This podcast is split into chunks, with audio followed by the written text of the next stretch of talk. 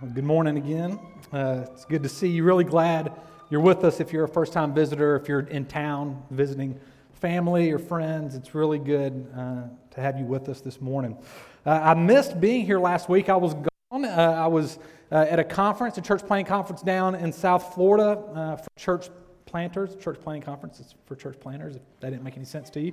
and so it's for people who start churches, which we did 10 months ago, starting Christ Central. And it was just encouraging to be around other people uh, who were kind of the same stage of their churches and the ups and downs that come and go uh, with church planting. And uh, as I was at the conference and I was talking a lot about what God's been doing in our church uh, and reflecting more on uh, the past 10 months or really year and a half, uh, I've been really encouraged. I'm encouraged by what God is doing in the midst of this community.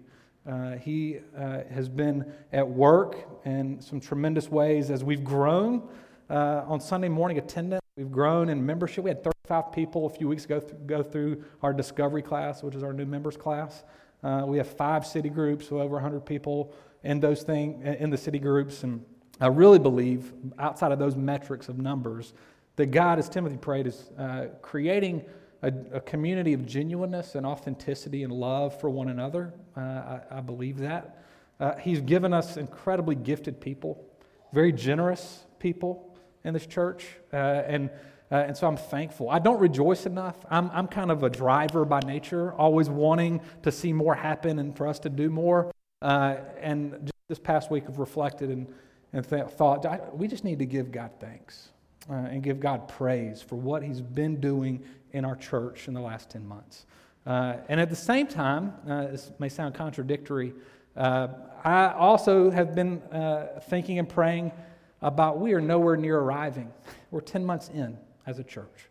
We've nowhere near arrived. We still have so much more that we look to Jesus and the Holy Spirit to accomplish in and through us as a church. Still, so many more churches that we hope to plant in this city and around the world lives that we hope are eternally changed, families that we hope are healed, the light of the gospel shining in dark places, brokenness restored.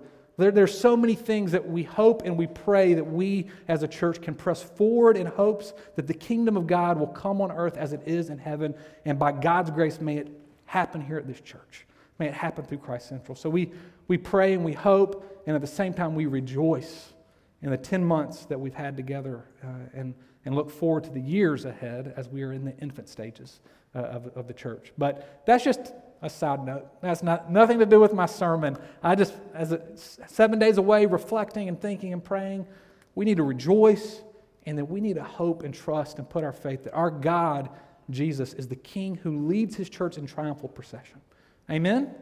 He is leading us. We trust him and the Spirit to work through us and despite us. So this morning, I will now turn us to Psalm 73. Uh, we've been in a series uh, titled The Song of the Heart. Uh, I think it's been appropriate that God has had us here uh, for this season.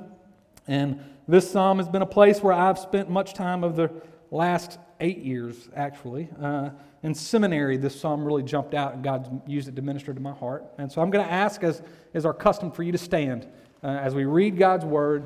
Um, and then I will pray for us. Fairly long psalm, Psalm 73. This is a psalm of Asaph. Truly, God is good to Israel, to those who are pure in heart. But as for me, my feet had almost stumbled, my steps had nearly slipped, for I was envious of the arrogant when I saw the prosperity of the wicked. For they have no pangs until death, their bodies are fat and sleek, they are not in trouble as others are, they are not stricken like the rest of mankind. Therefore, pride is their necklace, violence covers them as a garment. Their eyes swell out through fatness, their hearts overflow with follies. They scoff and speak with malice. Loftily, they threaten oppression. They set their mouths against the heavens, and their tongue struts through the earth. Therefore, his people turn back to them and find no fault in them. And they say, How can God know? Is there knowledge in the Most High? Behold, these are the wicked. Always at ease, they increase in riches. All in vain have I kept my heart clean and washed my hands in innocence. For all the day long I have been stricken and rebuked every morning. If I had said, I will speak thus, I would have betrayed the generation of your children. But when I thought how to understand this, It seemed to me a wearisome task until I went into the sanctuary of God. And then I discerned their end. Truly, you set them in slippery places. You make them fall to ruin. How they are destroyed in a moment, swept away utterly by terrors. Like a dream when one awakes, O Lord, when you rouse yourself, you despise them as phantoms. When my soul was embittered, when I was pricked in heart, I was brutish and ignorant. I was like a beast toward you. Nevertheless, I am continually with you. You hold my right hand. You guide me with your counsel. And afterward, you will receive me to glory. Whom have I in heaven but you? And there is nothing on earth that I desire besides you. My flesh and my heart may fail, but God is the strength of my heart and my portion forever. For behold, those who are far from you shall perish. You put an end to everyone who is unfaithful to you. But for me, it is good to be near God. I've made the Lord God my refuge that I may tell of all your works. Isaiah 40 tells us the grass withers and the flowers fade, but God's word endures forever. Let's pray. Lord God, I ask that you would come now and speak, that we would enter, we would enter into the sanctuary, and we would see. That you would, by your Spirit, help us to have eyes to see, hearts that are tilled, that are broken up, that are fertile for your word to implant and bear fruit in our lives. Lord, give us hearts to understand and to receive, and then lives to live this truth out by your grace. Remove me, God. May the words of my mouth and the meditations of my heart be pleasing. Lord, you are our rock and our Redeemer. Speak to us now in Jesus' name. Amen. You can have a seat. Well, let me start by asking you a question. Uh, how do you respond? How do you respond when someone is chosen over you? When someone gets something you've always wanted, they receive it. When someone receives the praise, maybe that you've always hoped you would receive, how do you respond when those things happen? There's a story of two brothers who both wanted the adoration and the praise of their father. Their father asked them if they would give him a gift. And, and so the youngest brother went and he sacrificed everything to give his father the very best. And the oldest brother, he gave up a little but held back and gave the father a good gift, but it, it wasn't his best. And the father came along and the father praised the youngest son. And the oldest son received no praise. And the oldest son looked at, at the praise and the adoration that this youngest son received and got really angry. really angry, so angry that he didn't receive the same adoration and praise that he murdered his brother, murdered his little brother. That's the story of Cain and Abel, if it sounds familiar. Genesis chapter 4.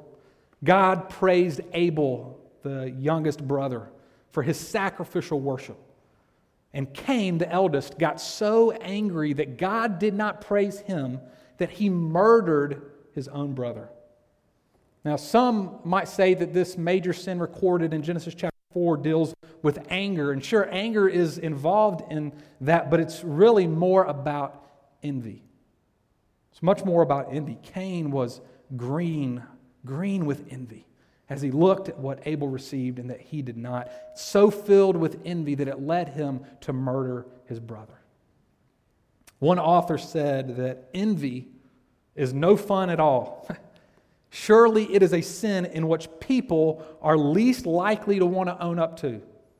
For to do so is to admit that one is probably ungenerous, mean, and small hearted. Envy means that one is probably ungenerous, mean, small hearted. We don't talk much about envy, do we? I mean, be honest, when was the last time someone asked you about your struggle with envy?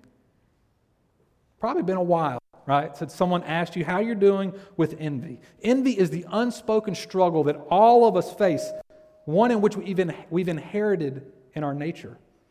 Envy is no fun at all because to confess envy means we might just be ungenerous, mean, small hearted. This morning, we're going to address the sin of envy.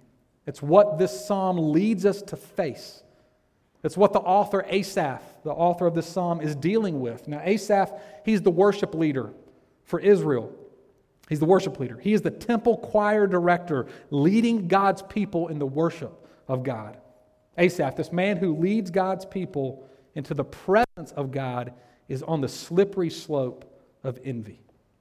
Now, let me say before I get into envy that I am so thankful that God's word gives us leaders who struggle, especially as one who's been called to pastor. I'm so thankful that we have people in the scriptures that are God's leaders who struggle. The Bible is raw and as real as it gets, and it always reveals to us that the major hero character of every story in the Bible is always God Himself. And that cheers me up. Hopefully, it cheers you up this morning as well. So let's look at envy, the sin we don't talk much about, the sin that I know eats away at every one of you and me. The first thing that I want us to see this morning is envy's impact on our relationship with others. What's the impact on our relationship with others because of envy? Verse 1 Truly God is good to Israel, to those who are pure in heart. Now, this is where Asaph is able to get after he struggles with envy. He's finally able to say these words after he, he battles with his own heart. And we'll come back to these words at the very end. But look at verse 2. It says, But for me, my feet had almost stumbled.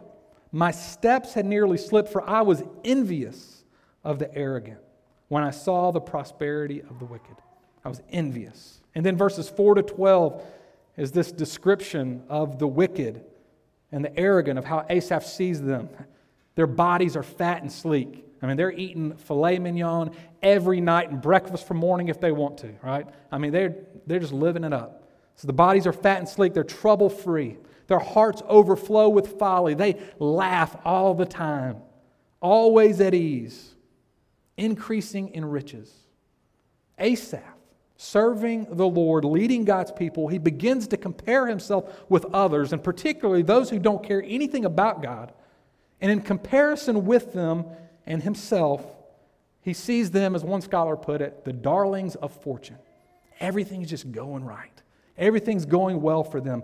They've got money, they've got power, good looks, they're carefree, they're laughing their way through life. And then in Asaph's envy, it takes him inward. It takes him inward, and he looks at his life in comparison to those around him. Now, let me say that again. Envy takes you inward. Envy makes you consumed with you. So consumed with you that it disables you from relationship with other people. Think about this for a minute. Think about something that maybe you've really wanted.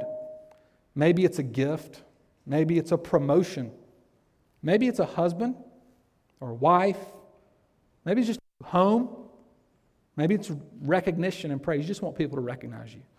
And then someone else gets exactly what you wanted that gift, that promotion, marriage, the child, a new house, recognition.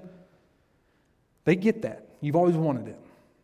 When you are filled with envy, you're green with envy, you are unable to rejoice and celebrate with that person because you turn inward and your focus and your question becomes, What about me? What about me? A good friend has defined envy as he, but me. He, she, but me. I think that's a great definition of envy. He, she, but me. Romans chapter 12, verse 15 says, Rejoice with those who rejoice, weep with those who weep. That's a definition of love. Love empathizes with others. If you're a loving person, you rejoice with those who rejoice and you weep with those who weep. You're sad when others are sad. But envy, envy weeps when others rejoice, and it rejoices when others weep. Envy makes you think that everybody else's situation in life is really all about your situation in life. Envy makes you so totally into yourself that you're unable to see that what is happening in the lives around, uh, around you and those of others does not always relate to you. Envy says, he, she, but me. But me. Another definition I love for envy comes from Frederick Buechner. He says, Envy is the consuming desire to have everybody else as unsuccessful as you are. Envy is the consuming desire to have everybody else as unsuccessful as you are. None of you, nor me, want to confess to that, do we? That is ugly. That's nasty. That we might rejoice at the destruction of another. But envy makes us so self absorbed that if we cannot have, then we don't want anyone else to have. And if they do have, then we're unable to rejoice and to celebrate with them. You know, the Bible is full. It is full with calls and commands to one another, to one another, each other, right? To, to love one another, to rejoice with one another, to listen to one another, to meet with one another, to encourage one another. Envy makes it impossible to one another. It makes it impossible. And if you've been coming to Christ Central Church at all, you've heard us talk about God creating us for community. That God created us for one another, that we might glorify God by reflecting Him in the midst of community. Envy destroys community. Envy turns us inward and we become so self absorbed. Listen to my last quote, I promise, the last quote of my sermon. This is from C.S. Lewis, his preface to the Screwtape Letters. He says, The real mark of hell, of hell, is the ruthless, sleepless, unsmiling concentration upon self. We must picture hell as a place where everyone is perpetually, which means constantly, concerned about his or her own dignity and advancement, where everyone has a grievance, and where everyone lives the deadless, deadly serious passions of envy, self importance, and resentment. Living with envy is living in hell. It's living in hell. It destroys relationships with others, the very thing we were all created for. Well, let's look secondly at envy's impact on our relationship with God. Its, its impact on our relationship with God. Asaph, filled with envy, plays the comparison game. He looks around at others, he, she, but me. And then this slippery slope of envy ultimately leads him to turn towards God. Look at verses 13 to 15. He says, All in vain have I kept my heart clean and washed my hands in innocence. All day long I have been stricken. What happens here with Asaph is really a crisis of faith. It's a crisis of faith. It's a cry, in some sense, for justice. Right? He sees the wicked prospering. Those who have no concern for God, they're fat and happy, powerful and successful, wealthy and carefree. And after turning inward and asking, What about me? What about me? He finally says, God, I've led your people. I have followed you. I have obeyed you. I've walked with you. And for what reason does it even matter? Do you even care that I've walked with you and followed you and led God's people? Do you care, God? Have you been there? Have you let yourself be honest enough to go there? I've been there. God, do you even care? Are you concerned about this? As I look around and see the world and I compare and I let envy well up, God, do you care? One of my best friends growing up in high school, he was the guy where it seemed like everything just worked out for him. You know, those people where just kind of like everything just lands like in the right place for them, everything goes just perfect, right? His quote, our senior year in high school, in our senior year uh, yearbook, you know, everybody has their, their photo and then the quote underneath. Some of you maybe in high school had that. We did uh, in our high school. This was his quote Always have a little money in your pocket, a pretty girl by your side, and a smile on your face. and I swear it seems like that's always the case for him, right? He's always got a little money, he's got a girl on his side, he's got a smile on his face, right? If you are a Christian this morning, we have to confront and deal with this reality Things are not always fair. Things are not always just, at least in the timing in which we might hope. I may not always have a little money in my pocket, and John Welburn may always have money in his pocket. A Christian family can get in a car wreck and their children can be killed. A non Christian family can have a scare with cancer, but then they're diagnosed as being clear from cancer. A Christian couple can be praying for years to have a child and to no avail. And then a 16 year old girl out of wedlock can get pregnant the very first time she has sex. You might be trying as hard as you can to make money the right way, truthfully and honestly, and you see others around you who sell drugs, who steal, and they cheat, and they never get caught. And these things can lead us to a crisis of faith. God, why? Why then? God, where is your justice? God, have I followed you in vain? God, is this all for nothing? Now, I'm not downplaying the reality of being incensed by injustice. In fact, I think Timothy preached, from what I heard, a great sermon on God's heart for justice last, last Sunday. God cares deeply about justice. But this psalm, Psalm 73, makes us confront ourselves. And the big question of Psalm 73 is are you really wanting God to be just? Or are you wanting something you just don't have? Is your crisis of faith that some of you this morning may be in really rooted in the truth that you just want to be in charge of your life? that you want the sovereignty over your own life, that you want what you don't have, and life doesn't seem to be going the way you think it should go. See, Asaph's cry for justice, his crisis of faith, is really about envy. And a lot of the times, so is ours, because we're so self absorbed. Life's about me. That as Christians, we can turn toward God and say, God, what about me? We want life the way we want it to be. We want to write a script to this drama of life that we're living. We want to be the author of our own story. See, envy destroys our relationship with others and our relationship with God because it makes life all about me. Well, where's the hope, Daniel? where's our hope? This, and this psalm's beautiful because it, I mean, it pivots, it changes right in the middle of it, and ends with incredible hope. How do we deal with envy? Look at verses 16 to 17. It's the turning point. It's the turning point in the, the heart and the mind of Asaph. He says, But when I thought how to understand this, right, he's looking out and he sees himself and others and God. He, he's like, It just doesn't make sense. It seemed a wearisome task until I went into the sanctuary of God. Then I discerned their end. So Asaph enters the sanctuary of God. And it's there that his view of others and himself and God are reoriented. They're reordered. He enters the sanctuary and he leaves no longer wanting to be the author of his own story, but he sees that God is the author of the drama of life that we're all living. The sanctuary was the place of God's presence.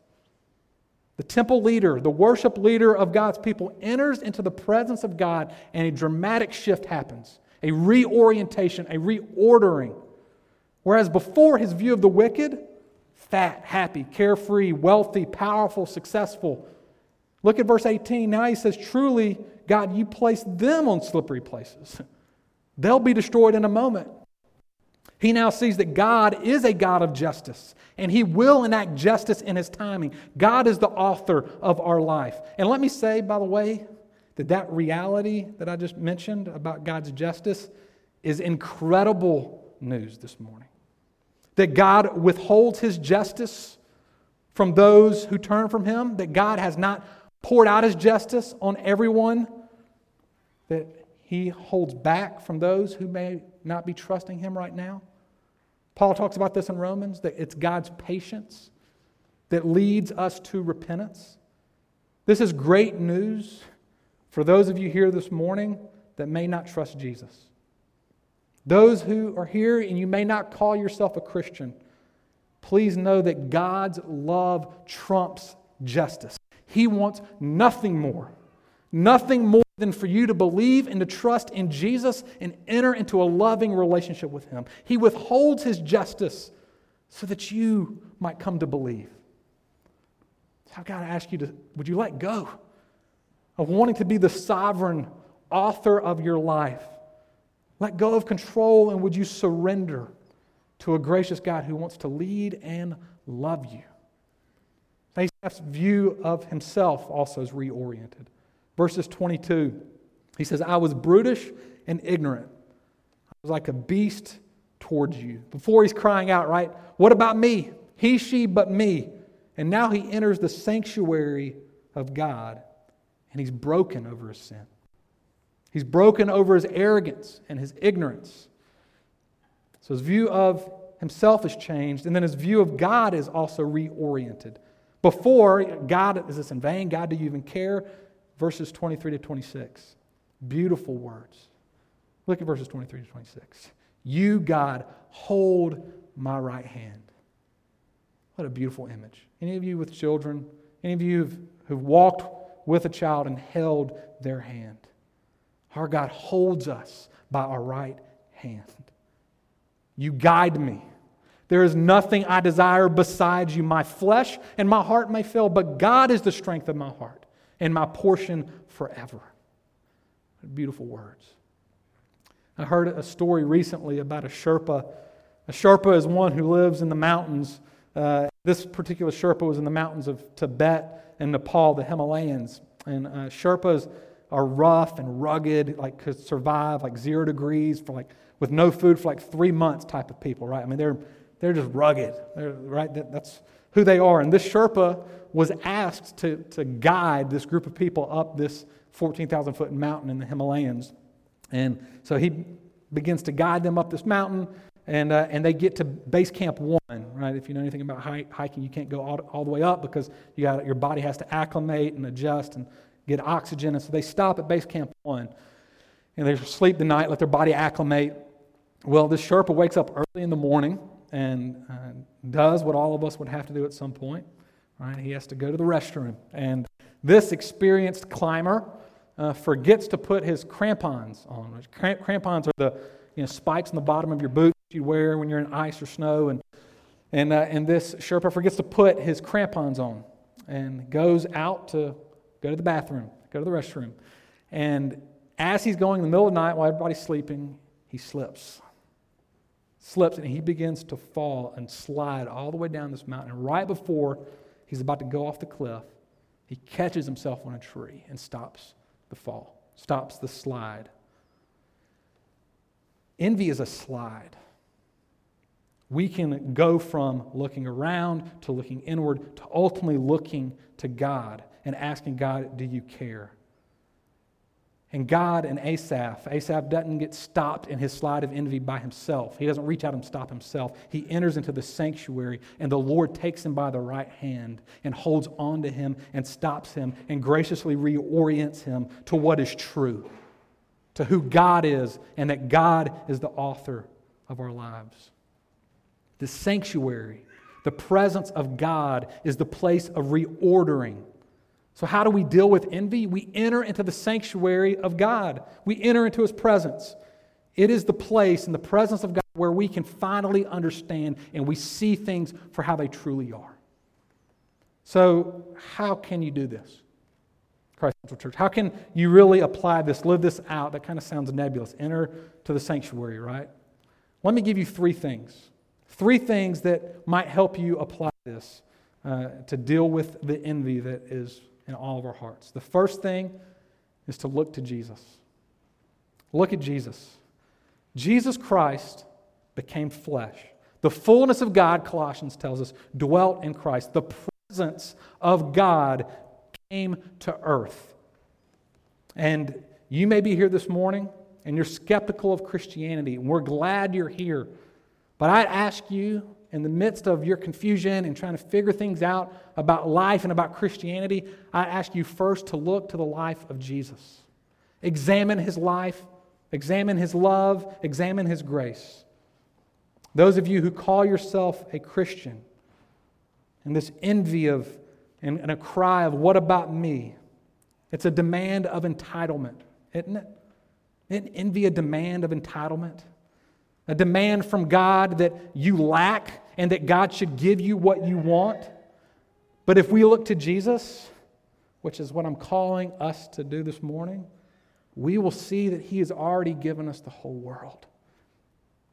He has freely given us his own life. He owns a cattle on a thousand hills. And if we trust Jesus, we are joint heirs with Christ. We own everything along with him. The Christian who looks to Jesus does not envy because he or she sees that they do not lack anything.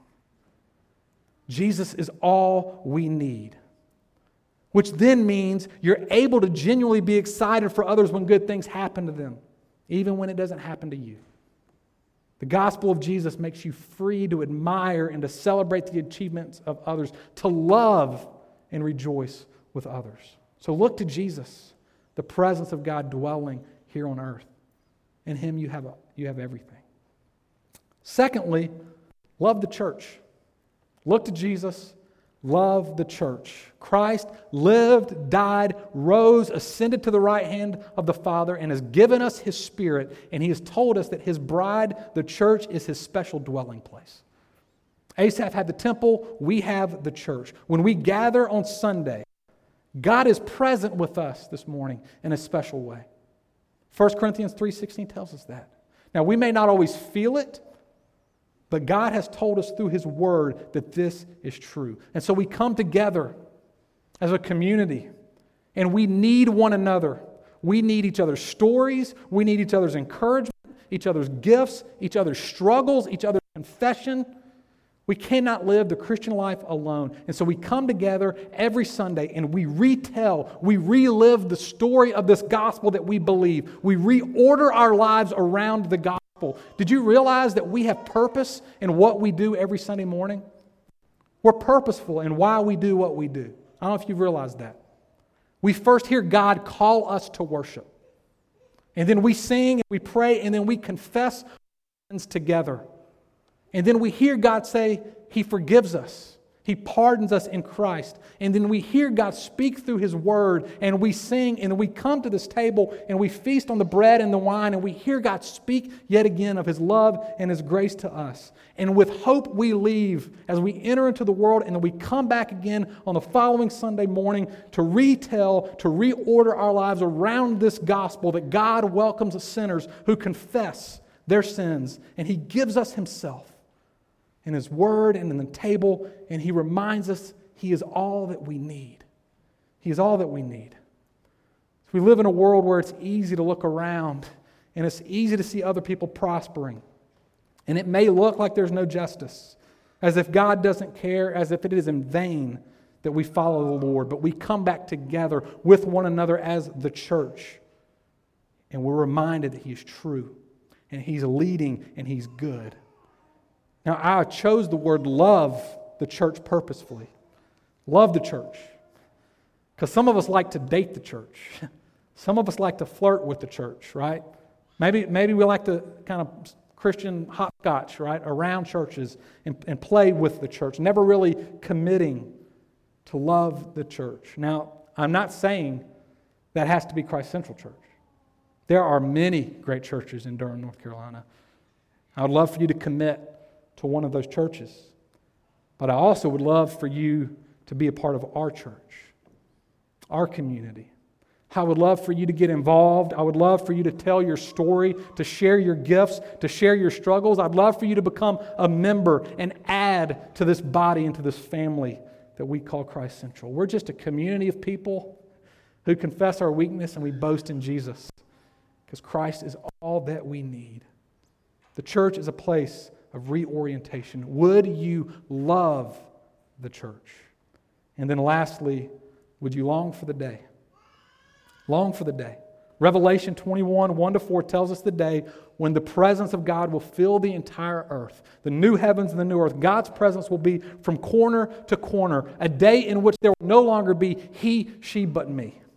No more envy, no more sin, no more struggle, but the presence of God will give us clarity to what is true that God is the author and perfecter.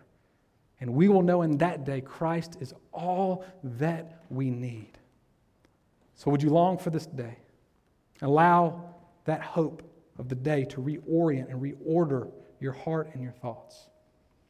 So, as we look to Jesus, as we love the church, and as we long for the day, the slide of envy, which can easily well up within our hearts, can come to a halt because we come into the presence a loving and almighty and holy God.